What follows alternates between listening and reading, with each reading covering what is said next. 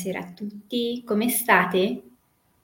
Intanto ben ritrovati a Gocce di Benessere, la rubrica avviata ormai da oltre un anno e mezzo in collaborazione con l'associazione Bambini e Genitori. Oggi andiamo in onda di sera in un orario straordinario realtà, per chi ancora non avesse avuto modo di seguirla, ci troviamo il lunedì e il venerdì alle 7 del mattino su Facebook e Instagram.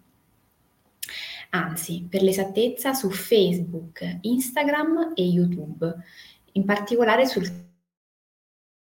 canale dell'associazione.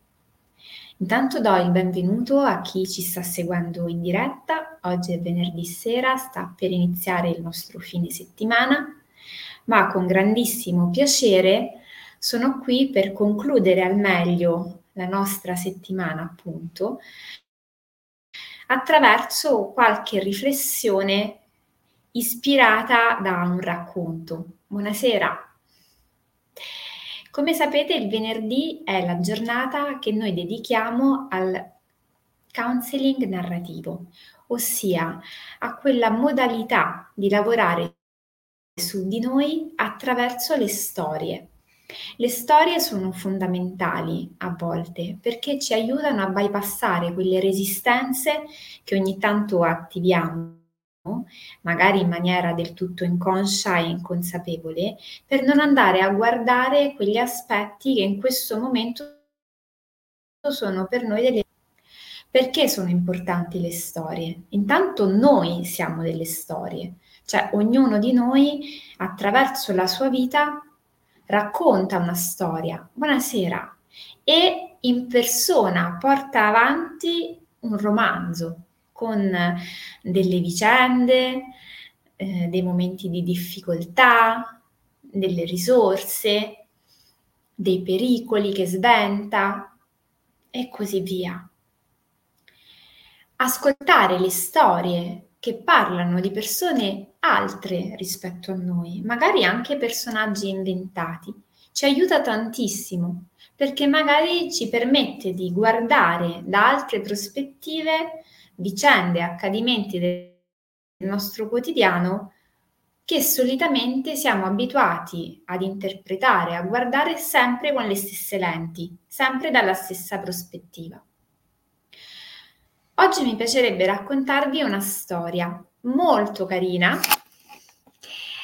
ambientata in un regno non tanto lontano da qui, che come al solito vi invito ad ascoltare in una posizione rilassata, possibilmente con il petto e la schiena dritta, così da poter facilitare anche una respirazione e una sensibilità a come il nostro corpo risponde di fronte a certi passaggi. Spesso noi certi passaggi che magari ci rivelano uno stato d'animo, una resistenza che stiamo vivendo, un disagio che stiamo attraversando, non li interpretiamo immediatamente dal punto di vista cognitivo. Non li guardiamo subito, non li comprendiamo immediatamente. C'è bisogno di un tempo il corpo invece risponde in maniera più immediata. La pancia dà una risposta analogica e questo può fare veramente tanto la differenza, perché se siamo pronti a cogliere questi passaggi, ecco che possiamo portare con noi, soltanto con l'ascolto di una storia, degli spunti interessanti sui quali andare poi a lavorare. C'era una volta, appunto, in un regno non tanto lontano da qui, un re che convocò a corte tutti i maghi del regno, dicendo loro vorrei sempre essere d'esempio per i miei sudditi e quindi vorrei apparire forte e saldo, quieto e impassibile in tutte le vicende della vita a volte mi succede infatti di essere triste e depresso, oppure di prendere male quello che mi succede nella vita, le varie vicissitudini, gli eventi che mi accadono. Altre volte una gioia improvvisa o un grande successo mi mettono completamente fuori uso per il troppo entusiasmo. È come se vivessi uno stato anormale di eccitazione che mi manda davvero in confusione. Beh, tutto questo a me non piace. Mi fa sentire come se fossi un fuscello sballottato dal vento e quindi per niente saldo per niente costante. Per favore fatemi un amuleto che mi metta al riparo da questi diversi stati d'animo e che mi consenta di essere sempre dello stesso umore, costante e presente in egual maniera. Uno dopo l'altro i vari maghi si rifiutarono e lasciarono la corte, perché sapevano fare amuleti di tutti i tipi per gli sprovveduti che si rivolgevano a loro, per quelli più incauti, però non era mica facile abbindolare un re. E per di più non era mica facile abbindolare un re che voleva un amuleto dall'effetto così difficile. L'ira del re stava veramente per esplodere, quasi quasi non ce la faceva più, quando finalmente un vecchio saggio si avvicinò e disse Maestà, domani ti porterò io un anello, che ti basterà guardare nei momenti di difficoltà, leggervi la frase che inciderò sopra di esso, per far sì che tutto passi.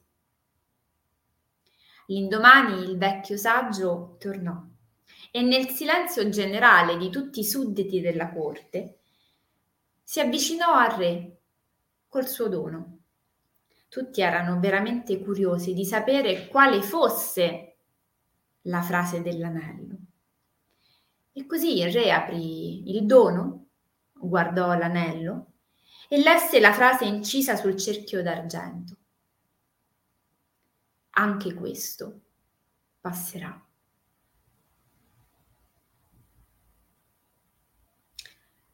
Perché è tanto importante questa incisione, perché noi siamo abituati da bravi maniaci del controllo a voler sempre essere noi coloro che dirigono le regole del gioco.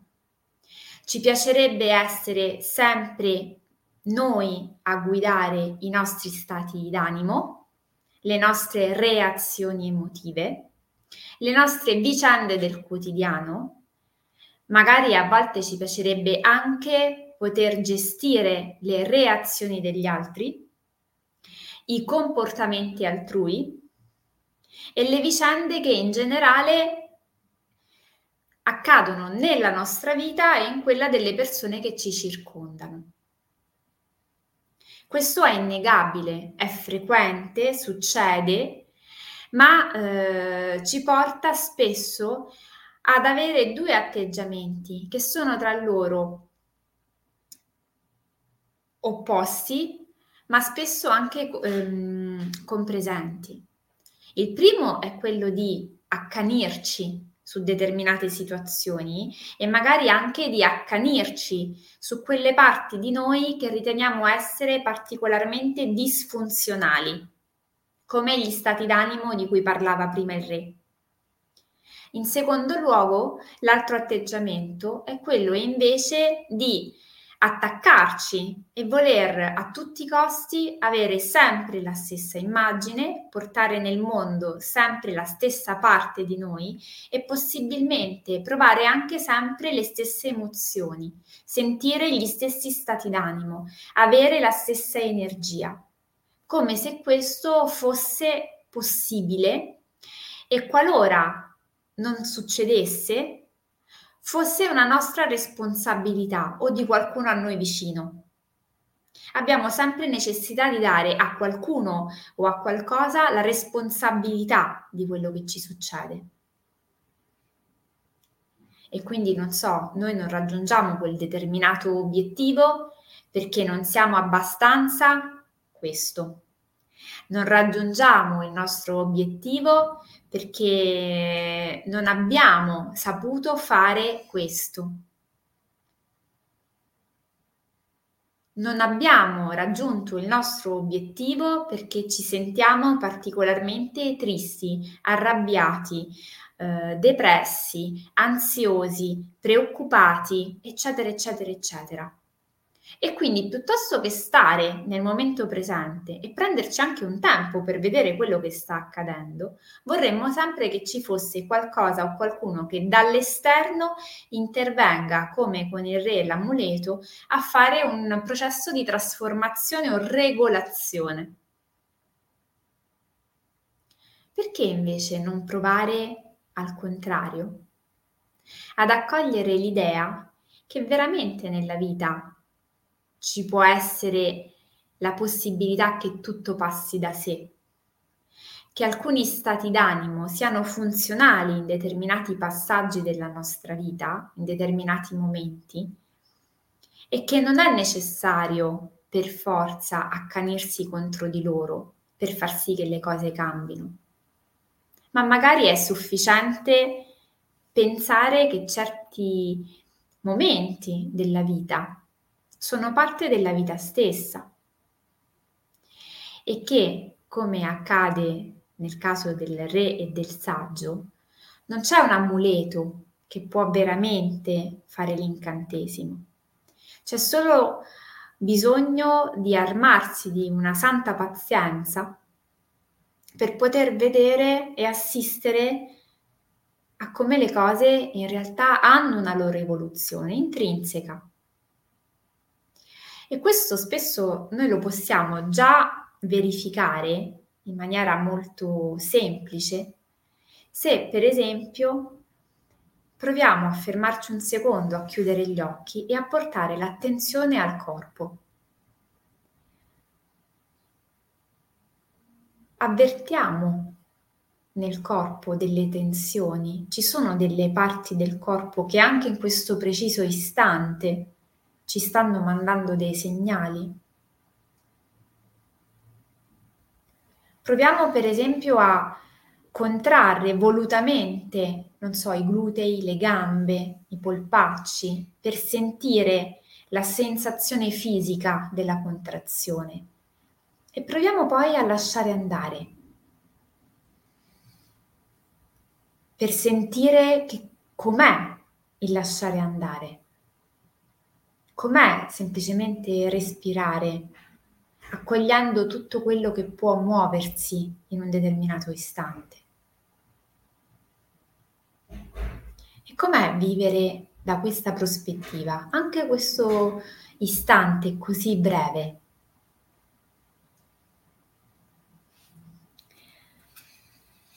C'è un passo che trovo essere molto intenso ma anche molto adeguato al momento, che fa così.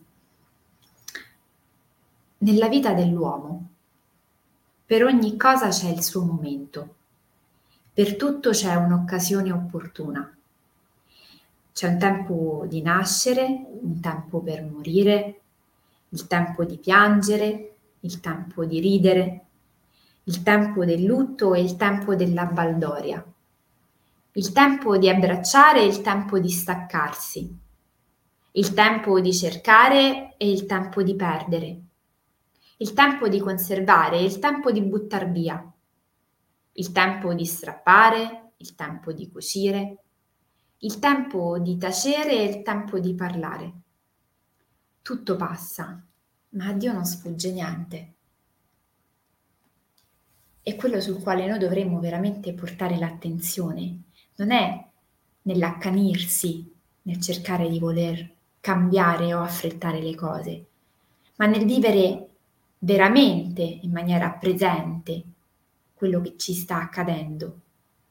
Perché solo così sapremo veramente goderne appieno l'essenza e fare tesoro dell'esperienza. Cosa ci potremmo riportare a casa da questa diretta per il fine settimana che sta per iniziare. Intanto la consapevolezza che tutto passa e ad esempio la buona intenzione di prendersi ogni giorno qualche minuto per portare in rassegna un po' come è andata la, la giornata e magari anche per cogliere quei momenti di passaggio fondamentali che magari hanno caratterizzato la nostra energia. Pensiamo ad esempio alle nostre relazioni. Pensate quanto potrebbe essere utile nelle relazioni con i nostri figli, con i nostri colleghi, con i nostri partner, dedicare qualche minuto ogni giorno per passare in rassegna quali sono stati i momenti salienti della giornata, se ci sono state delle discussioni, se ci sono stati dei contrasti, se ci sono stati dei passaggi che ci sembrano essere stati sensibili o portatori di qualche informazione importante per noi o per gli altri per andare a vedere, no? Come si sono svolte le cose, non soltanto su un piano logico-razionale, ma anche da un punto di vista emotivo, emozionale. Dentro di noi che cosa si è mosso? Come le abbiamo vissute quelle situazioni? Come si sono evolute senza che noi facessimo realmente niente, ma semplicemente dando a queste situazioni uno spazio? E come al solito, se escono fuori delle cose interessanti, mi piacerebbe anche sapere il vostro punto di vista. Nell'ambito delle relazioni, per esempio, all'interno del nucleo familiare con i nostri figli, quanto potrebbe essere importante fare questo tipo di lavoro con costanza e continuità, anche per imparare come relazionarsi all'altro in maniera funzionale, efficace, ecologica. Credo che ci siano dei buoni spunti per passare un buon fine settimana ed incontrarci lunedì mattina alle 7. Vi ricordo sempre che esiste una pagina dell'Associazione Bambini e Genitori, nonché il suo sito internet, dove potete andare a registrarvi e a seguire tutte le riviste etiche che sono state pubblicate nel corso del tempo e che esistono dei canali YouTube della SONAI dove vi potete registrare per seguire tutte le varie dirette di Gocce di Benessere, ma per esempio sul mio canale personale anche le varie pratiche di meditazione che pubblico settimanalmente e che potrebbero essere un'ottima occasione per iniziare a fare un lavoro, una qualità diversa da quella a cui siamo solitamente abituati, un po' più sottile e analogica, ma ugualmente molto potente dal punto di vista trasformativo. Per qualunque cosa resto a disposizione, vi auguro un buonissimo venerdì sera, un buon fine settimana e vi aspetto lunedì mattina alle 7. Un abbraccione e alla prossima.